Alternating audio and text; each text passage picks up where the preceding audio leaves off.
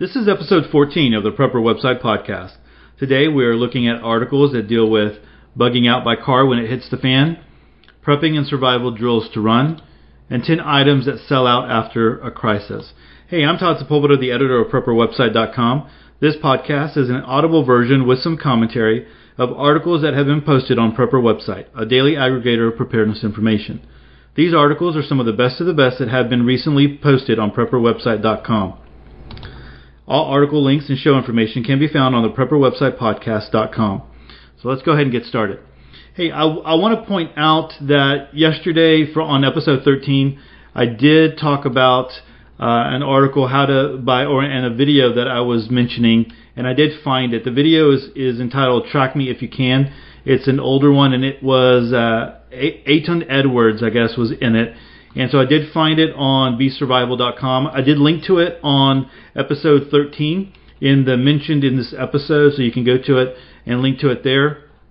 Um, I'm also doing something a little different today. I have a little bit of time kind of playing around with something. I I use uh, an extension on Google Chrome called Screencastify where I can uh, grab my, my screen and do a screen capture at work. I pay, pay for the premium um, uh, you know by myself so that I could I can use it uh, at work because I, I do need it. And so I'm going to try to, you know, kind of do this uh, with the uh, the podcast in mind, but also doing the screen capture, and then I'm going to upload the screen capture to YouTube and just kind of see what I do uh, out there. Um, the only the only thing that I can think of that's going to be an issue is if I ever need to take a drink, I can push pause on the recording for the podcast. I can't really do that for the um, for the screen capture. So like when I need to take a drink or something like that.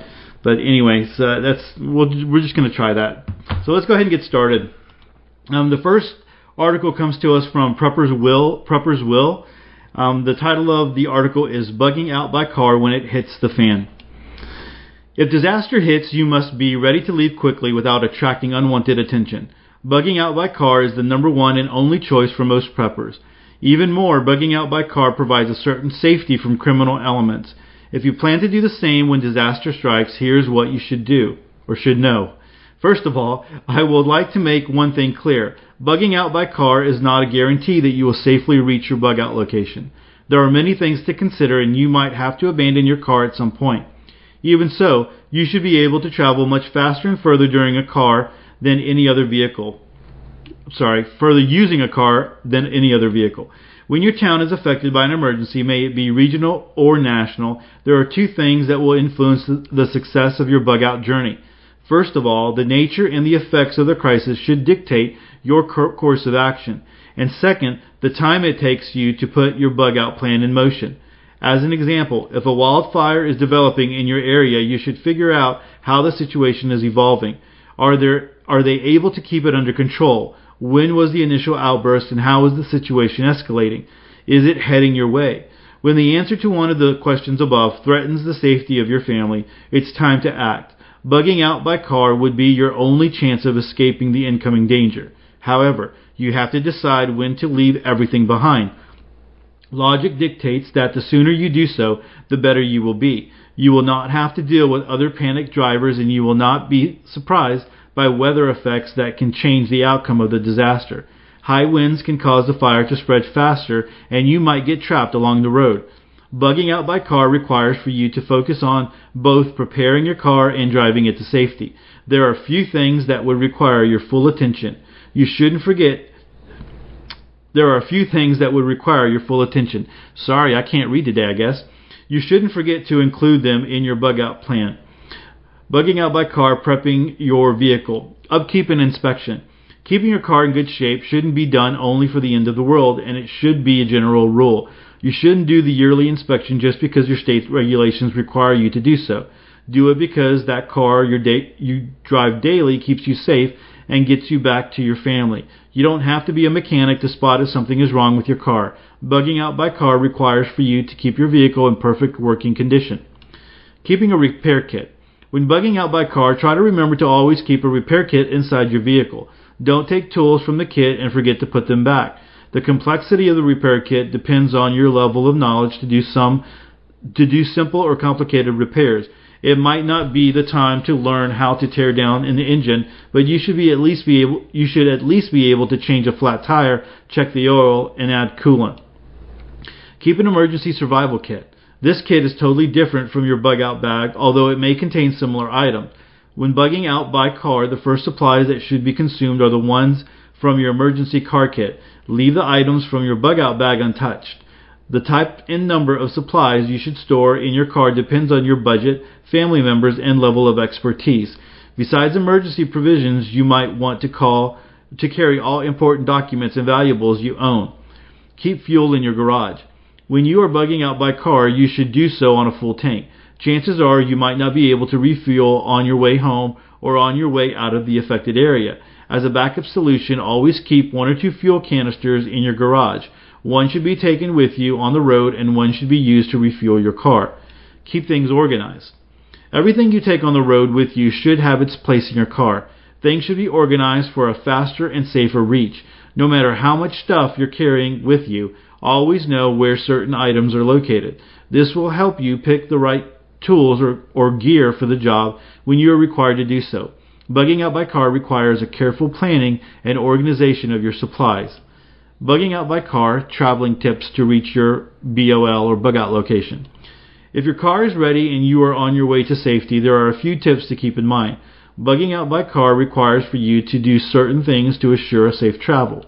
Forget the GPS. Many people re- will rely on this system to get out of Dodge. However, the GPS is designed to take you on the shortest route. This is not a good idea because that course could lead you back to the source of the problem, or you can get in a traffic jam in no time. If you want to be sure you stay on the right path, ditch the GPS and consult a paper map. This also requires for you to know the neighborhood and trust your instinct.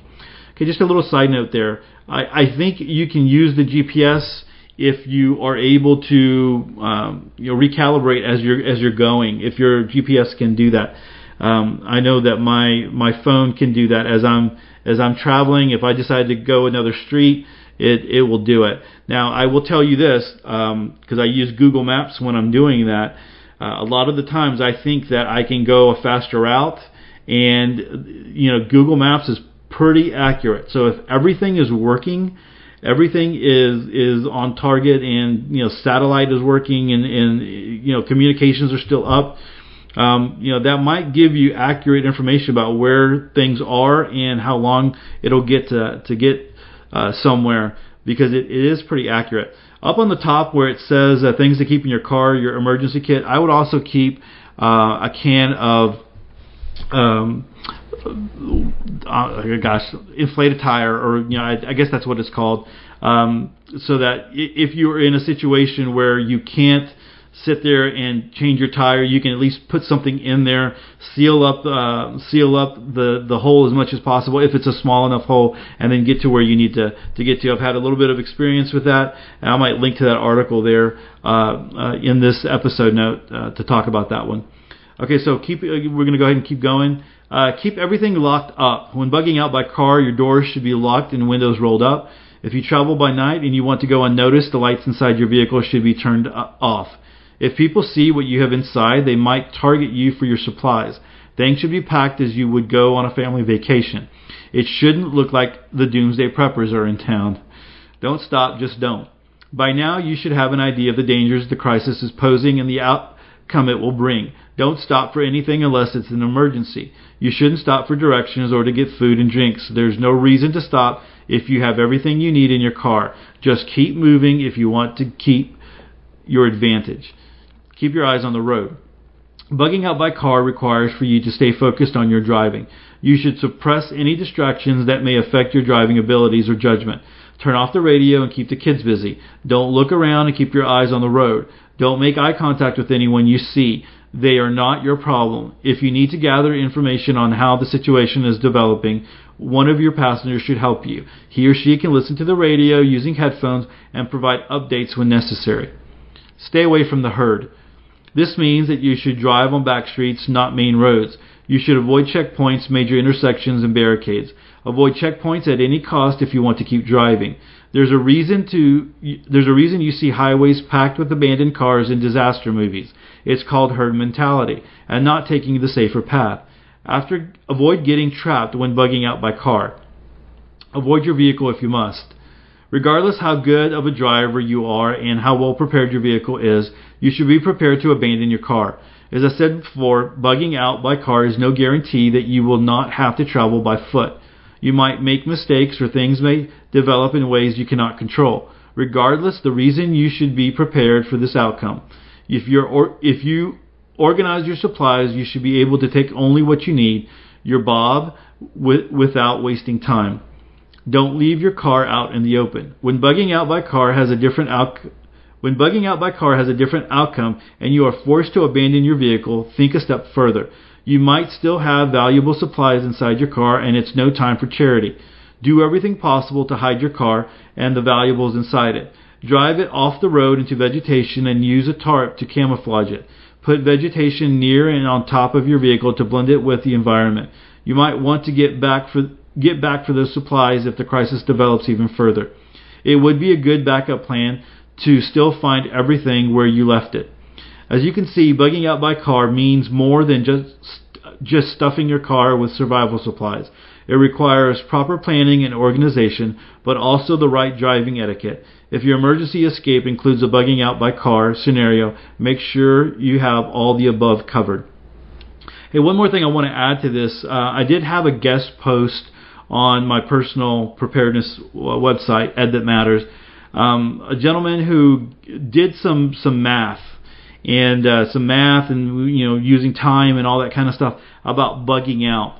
And uh, I think that's very helpful. I don't know, don't remember all the specifics about it, but I would um, I would go ahead and uh, touch base with that one and um, look at that one. Sorry, I had a pop up on my on my screen. I wasn't sure how that got there. I might have just clicked on something.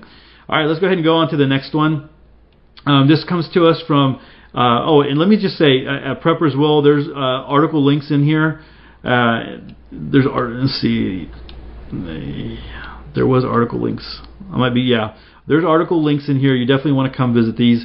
You you want to visit all the websites that I'm linking to. They uh, and I'm reading their articles.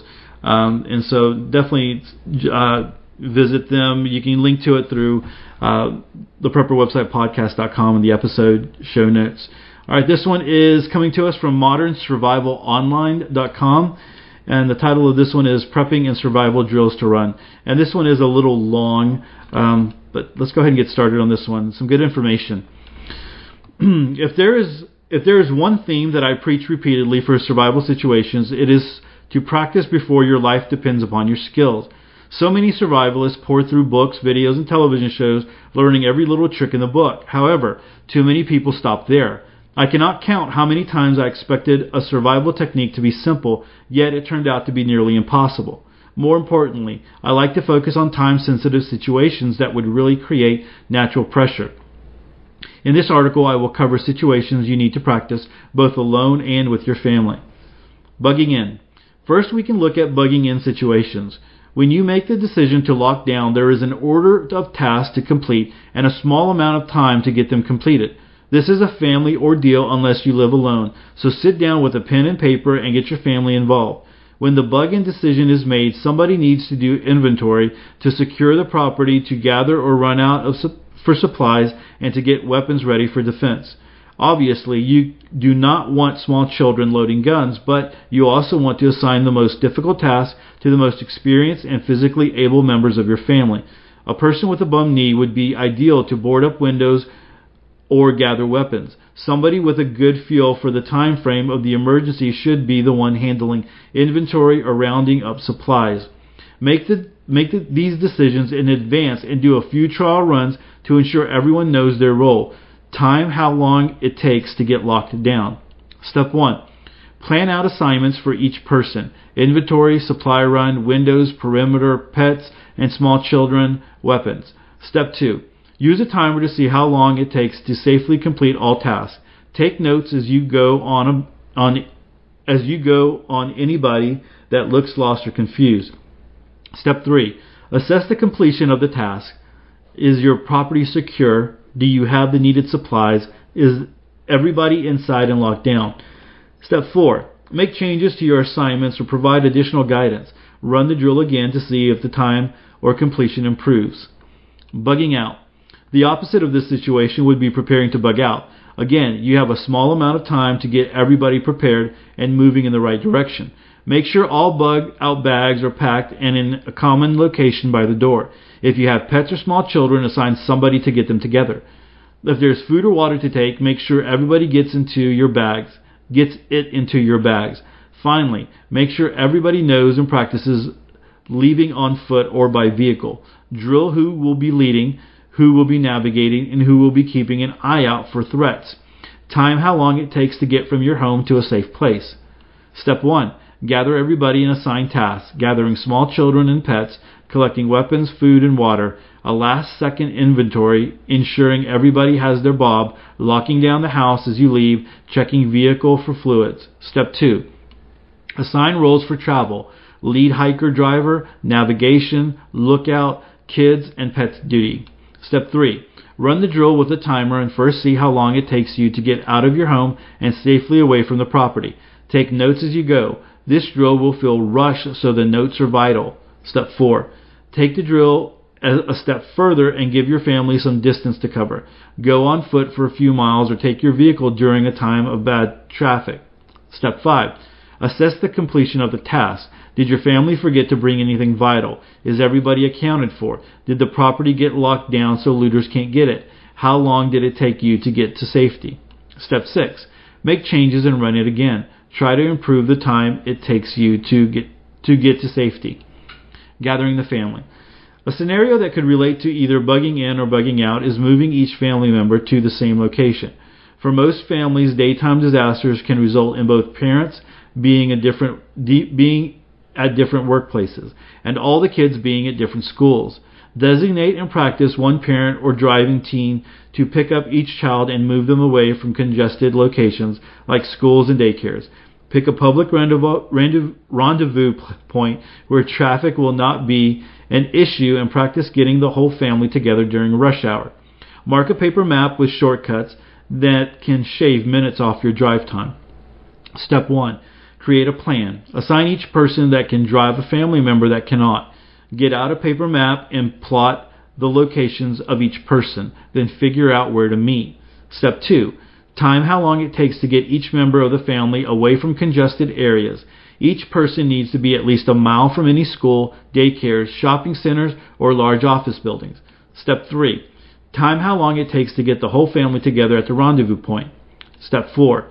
Time how long it takes to get everybody from that point to your home or other secure location. Step 5. Adjust your strategy to, to try to get everybody reaching the rendezvous point at the same time. This may mean moving the location to accommodate those that travel slower you can set, step up this, the difficulty by running the drill during rush hour or after a sporting event lets out. House fires. Another drill to run in your home is evacuating during a house fire. Your workplace probably has an evacuation plan, but what if an electrical fire breaks out at home in the middle of the night? Sit down with your family and designate who will gather small children and pets. Assign one person to make sure they grab their cell phones and have them call 911 as soon as they have left the building. Ensure everybody knows where fire extinguishers are located, but designate one adult to decide whether to try and fight the flames or just ball, uh, just bail and wait for help. Again, practice this drill several times by setting a loud alarm to go off in the middle of the night. Step 1. Sit down with the family and assign tasks to each person, gathering small children and pets, grabbing a cell to call 911, ensuring everybody made it outside, deciding whether to use a fire extinguisher or not. Step 2. Tell your family that the drill starts when a loud alarm clock goes off in the hallway, but do not tell them what time it will go off. Try to pick times that would catch them off guard, middle of the night or in the morning when getting ready for the day. Step 3. Run the drill and take notes as you, as you go. Use a timer to see how long it takes to get everybody to safety and how long it takes to get the extinguisher and get back to the fire. Step 5. Make step four, make adjustments and run it again. You should be able to get the whole family out of the house in less than two minutes with practice. To step up the difficulty, cut the power so the drill must be done in complete darkness. Flooding. Another common household disaster is flooding. As you practice this situation, you will have to decide if wind damage will be a concern. When flooding is related to hurricanes, you will also need to board up windows and secure the exterior. Cell phones would likely be down, so practice alternative communication methods. Ensure everybody in the family knows to focus their efforts on the lowest spot in the house. Designate one person to cut power to areas that will have standing water. Have a designated place to which you can move furniture and make sure anybody physically able can help with the effort. Have a cache of dry clothes and blankets and verify that everybody knows where they are. If safety gets to be an issue, have a higher ground area for everybody to meet and wait for help. Step 1. Gather everybody to assign tasks and to designate an area for furniture. Also designate a safe area of higher ground to move to if safety is an issue. Step 2. Practice moving the most valuable items to your designated area with a timer. Make sure somebody cuts the power first. Step 3.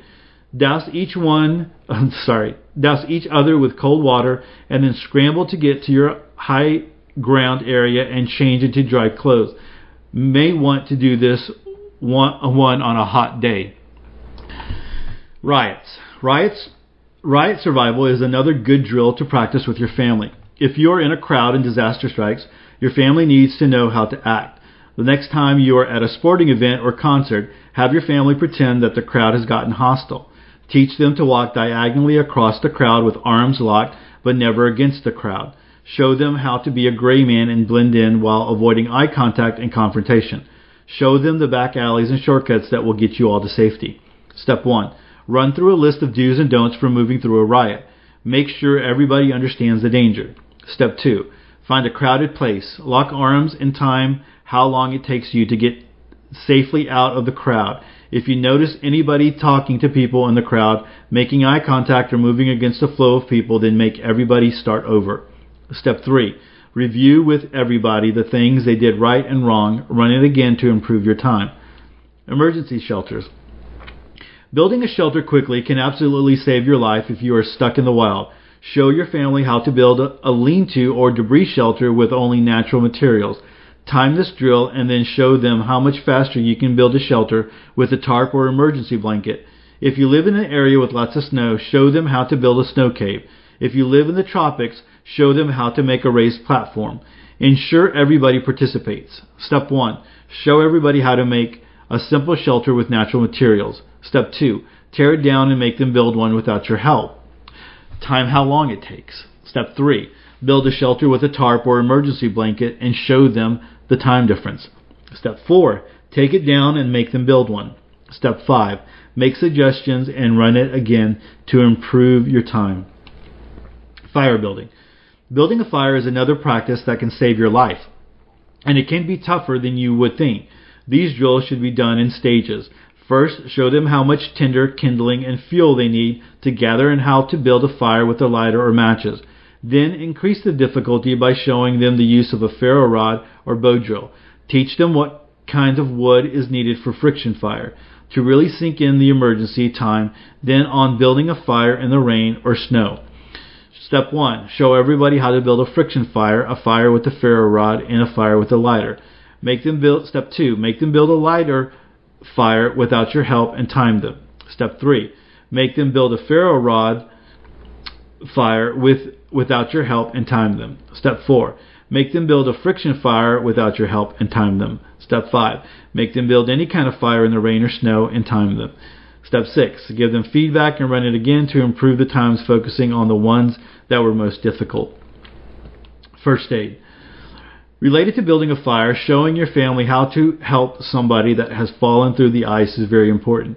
You need to first explain to never risk their own safety to get somebody out of the water, but instead to extend a rope or pole to them. The remainder of the drill is all about speed. You only have a few minutes to dry off and warm up, so hammer this home. Have somebody building a fire while somebody else rolls the victim in snow to dry them off. Get their clothes stripped off and practice using body heat in a sleeping bag. Finally, get water boiling to warm them up from the inside. Step 1. Wait until there is snow on the ground and mark a big circle or rectangle to represent ice. Step 2. Put one person in the center and have your family rescue them without crossing onto the ice themselves. Step 3. Have one person build a fire while everybody else helps to pretend to dry off the victim and use body heat to warm them. There are a few other first aid techniques that should be drilled with the whole family. CPR and mouth to mouth are two that everybody should know and practice. Helping a choking victim is another important drill. In fact, I actually saved my wife from choking just a few years ago. Stopping the bleeding on severe cuts is very important. Emphasize pressure, elevation, and tourniquets only as a last measure. Teach how to build makeshift crutches or a splint for an arm or a leg. You never know when the family member with the most medical training might be unconscious and needing help, so teach everybody these tactics. Step 1. Designate one person to be the victim and tell them what their ailment is, but do not tell anybody else. Step 2. Have the right of the family have, have the rest of the family diagnose the issue by communicating with the victim. You can add visible symptoms as, as well if appropriate. Step 3. Have them treat the victim using life saving first aid methods. Water purification. If severely dehydrated, the time it takes you to purify water might be vital. I suggest drilling your family on purifying water by building a fire, building a filter, digging a proximity well, and purifying in sunlight. It would also be smart to practice rainwater catch, catches and solar stills.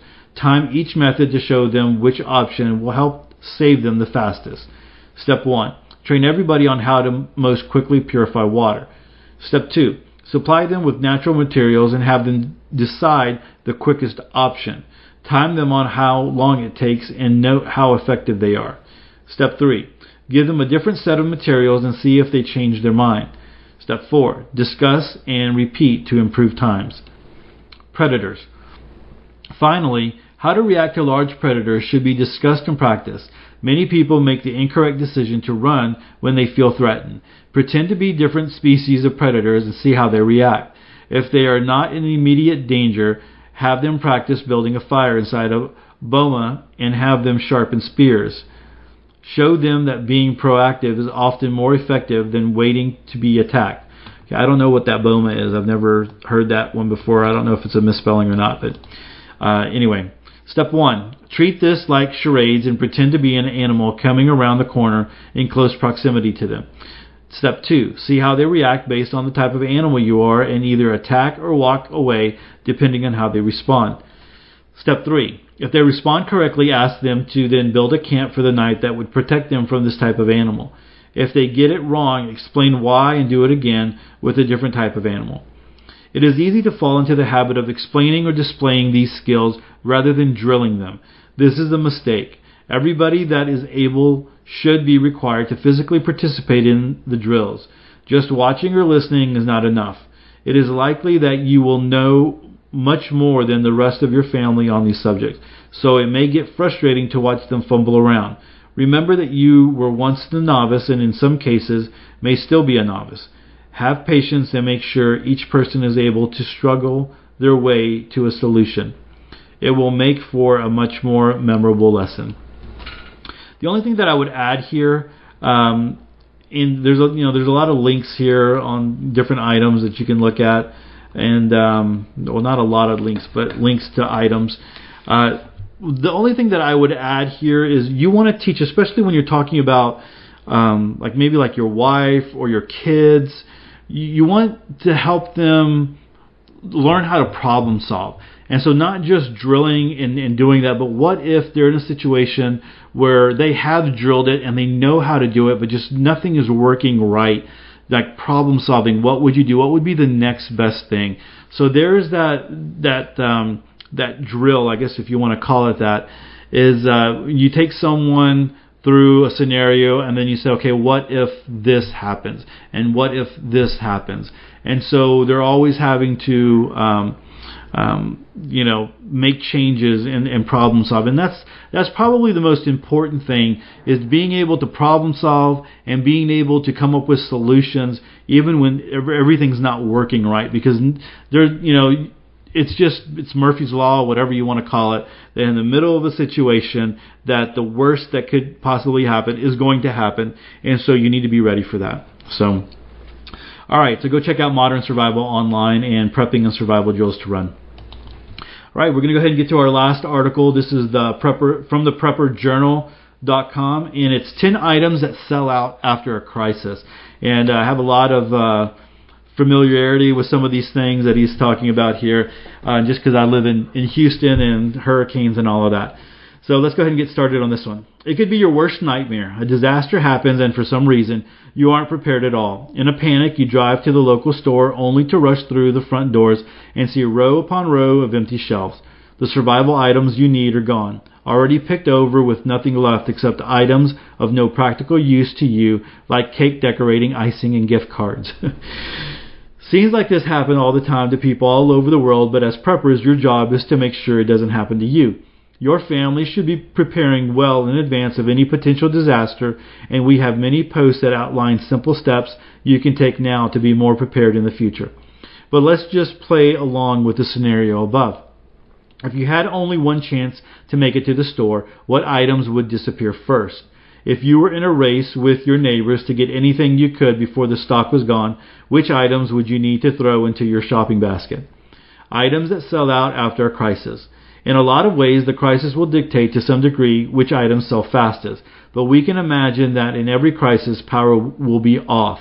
This fact dictates most of what will appear in the list below. I want to go over each item and give my reasoning for why you should have these items now, or in some cases, why you can have on have on hand and as an alternative, so that you aren't that guy staring at an empty store, wondering how you can use shoelaces in a survival situation.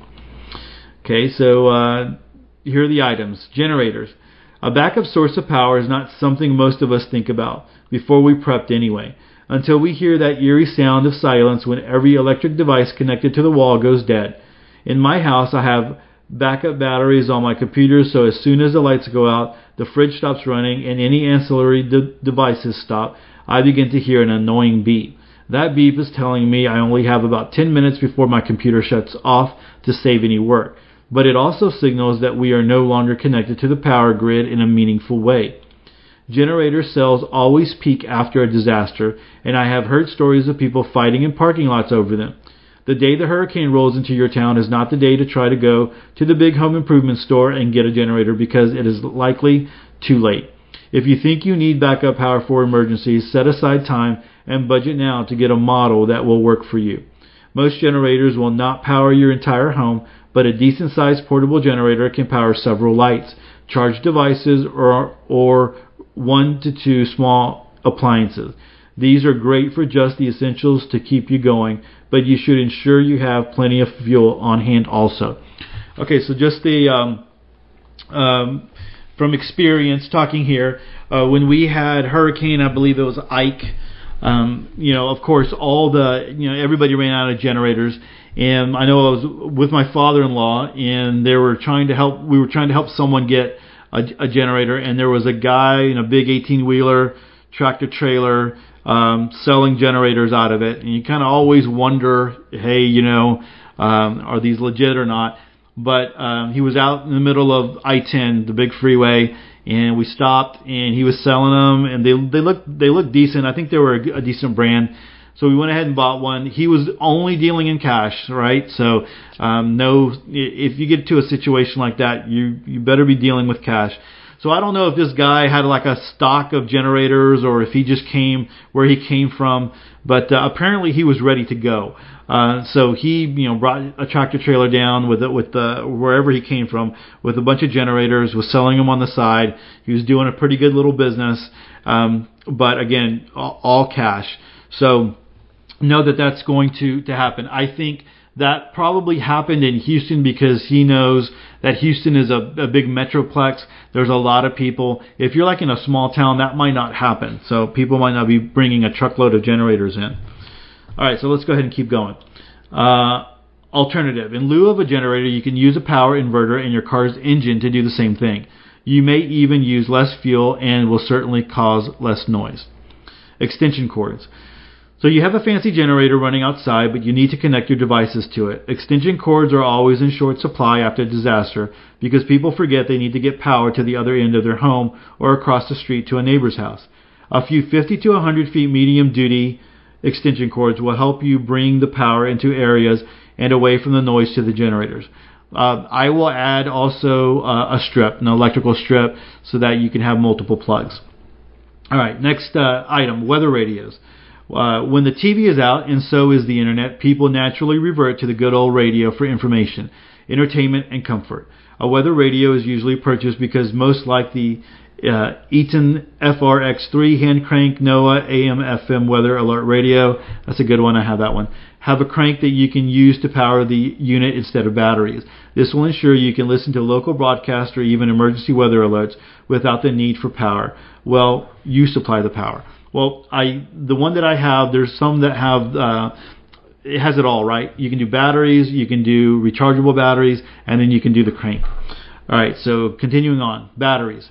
Speaking of batteries, it's good to do two things ahead of any disaster. First, standard, standardize on a common battery size now. I prefer AA's for most of my devices that take batteries. My radios, headlamps, flashlights all use AA. The second thing is to have plenty of batteries on hand before you need them. I have purchased a couple of the 48 packs of batteries and stored them away for emergencies. These are not kept with the battery supply that is dipped into for game controllers and toys for visiting children. Alternative, use rechargeable batteries and a solar charger to keep your supply fresh. Even the best batteries will die eventually, so rechargeables are uh, a longer running option. You know, for the, the, the kids in using the uh, the controllers, just get some rechargeables, just get some inner, Eneloop uh, batteries, and they just work. They work great on that and then have it out like on the kitchen counter where the kids just go and replace them and get them themselves. All right, continuing on candles. Candles are a grid down staple that can be used for other things besides light. You can heat a room or cook with them if you have the right setup. They aren't a perfect solution because I would still rather have a headlamp than a candle, especially to prevent fires, but they do have their place. Funny, if you watch The Walking Dead, apparently, they each have about 10 dozen with them at all times. Candles are your backups, backups, backup. Industrial fans. When the power goes out, a fan can be one of those conveniences that saves a lot of time and trouble besides just bringing a breeze. After Hurricane Katrina and Sandy, industrial fans were used to dry out carpet before mold set in. In the summertime, they could cool a decent sized room too and keep things from overheating. Now, you are going to have to justify using the gas you have stored for a fan, but in some cases these are sold out quickly. I can imagine how nice they would be in a hot Florida or Mississippi August. Gasoline cans. And I would just second this uh, on the gasoline cans and then gas. Uh, what are you going to carry that gas in that you are standing in line for hours to get? Along with decreased or non existent fuel supplies, having an appropriate container for transport is often overlooked your car is out of gas, or more likely you don't want to use gas to get to the store, so you will need several fuel ca- cans to cart any fuel you can obtain. Additionally, a yard wagon to haul four of these or more at a time, provided rationing will allow it, might be a good idea also.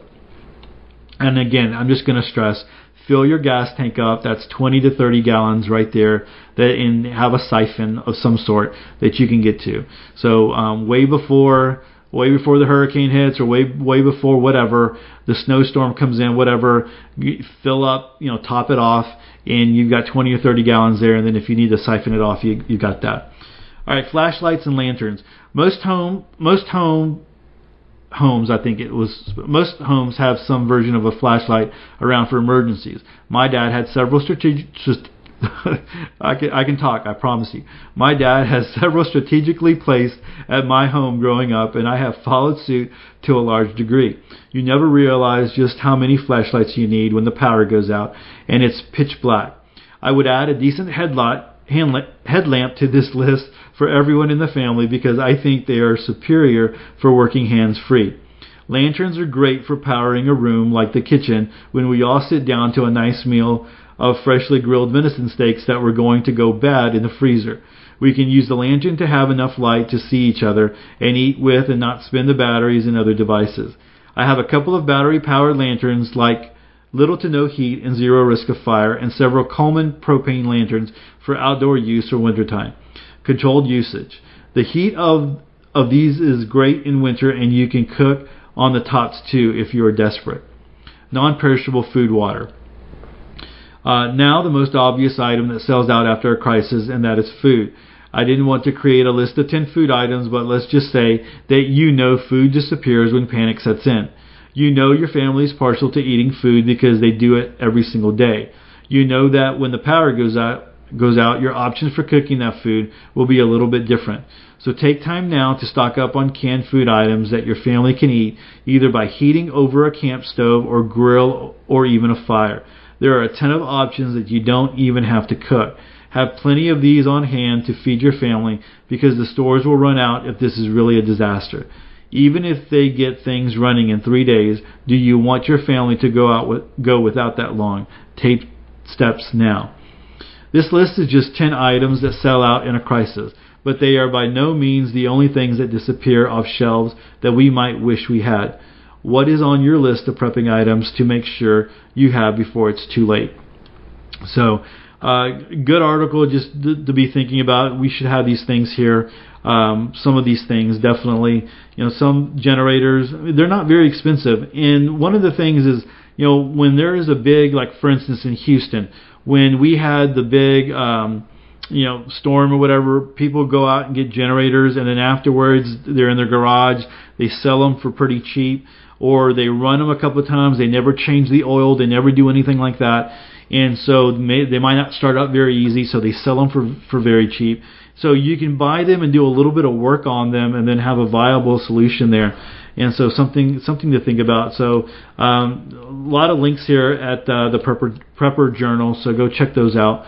Uh, and like I said, go check out all the other um, websites as well. And again, I, I I am I did link to that one. I want to remind you of that article, How to Disappear and Live Under the Radar uh, at Be Survival. That's going to be on episode 13. Uh, and not necessarily on episode 14. You know what? I'm just going to go ahead and link it on episode 14 as well.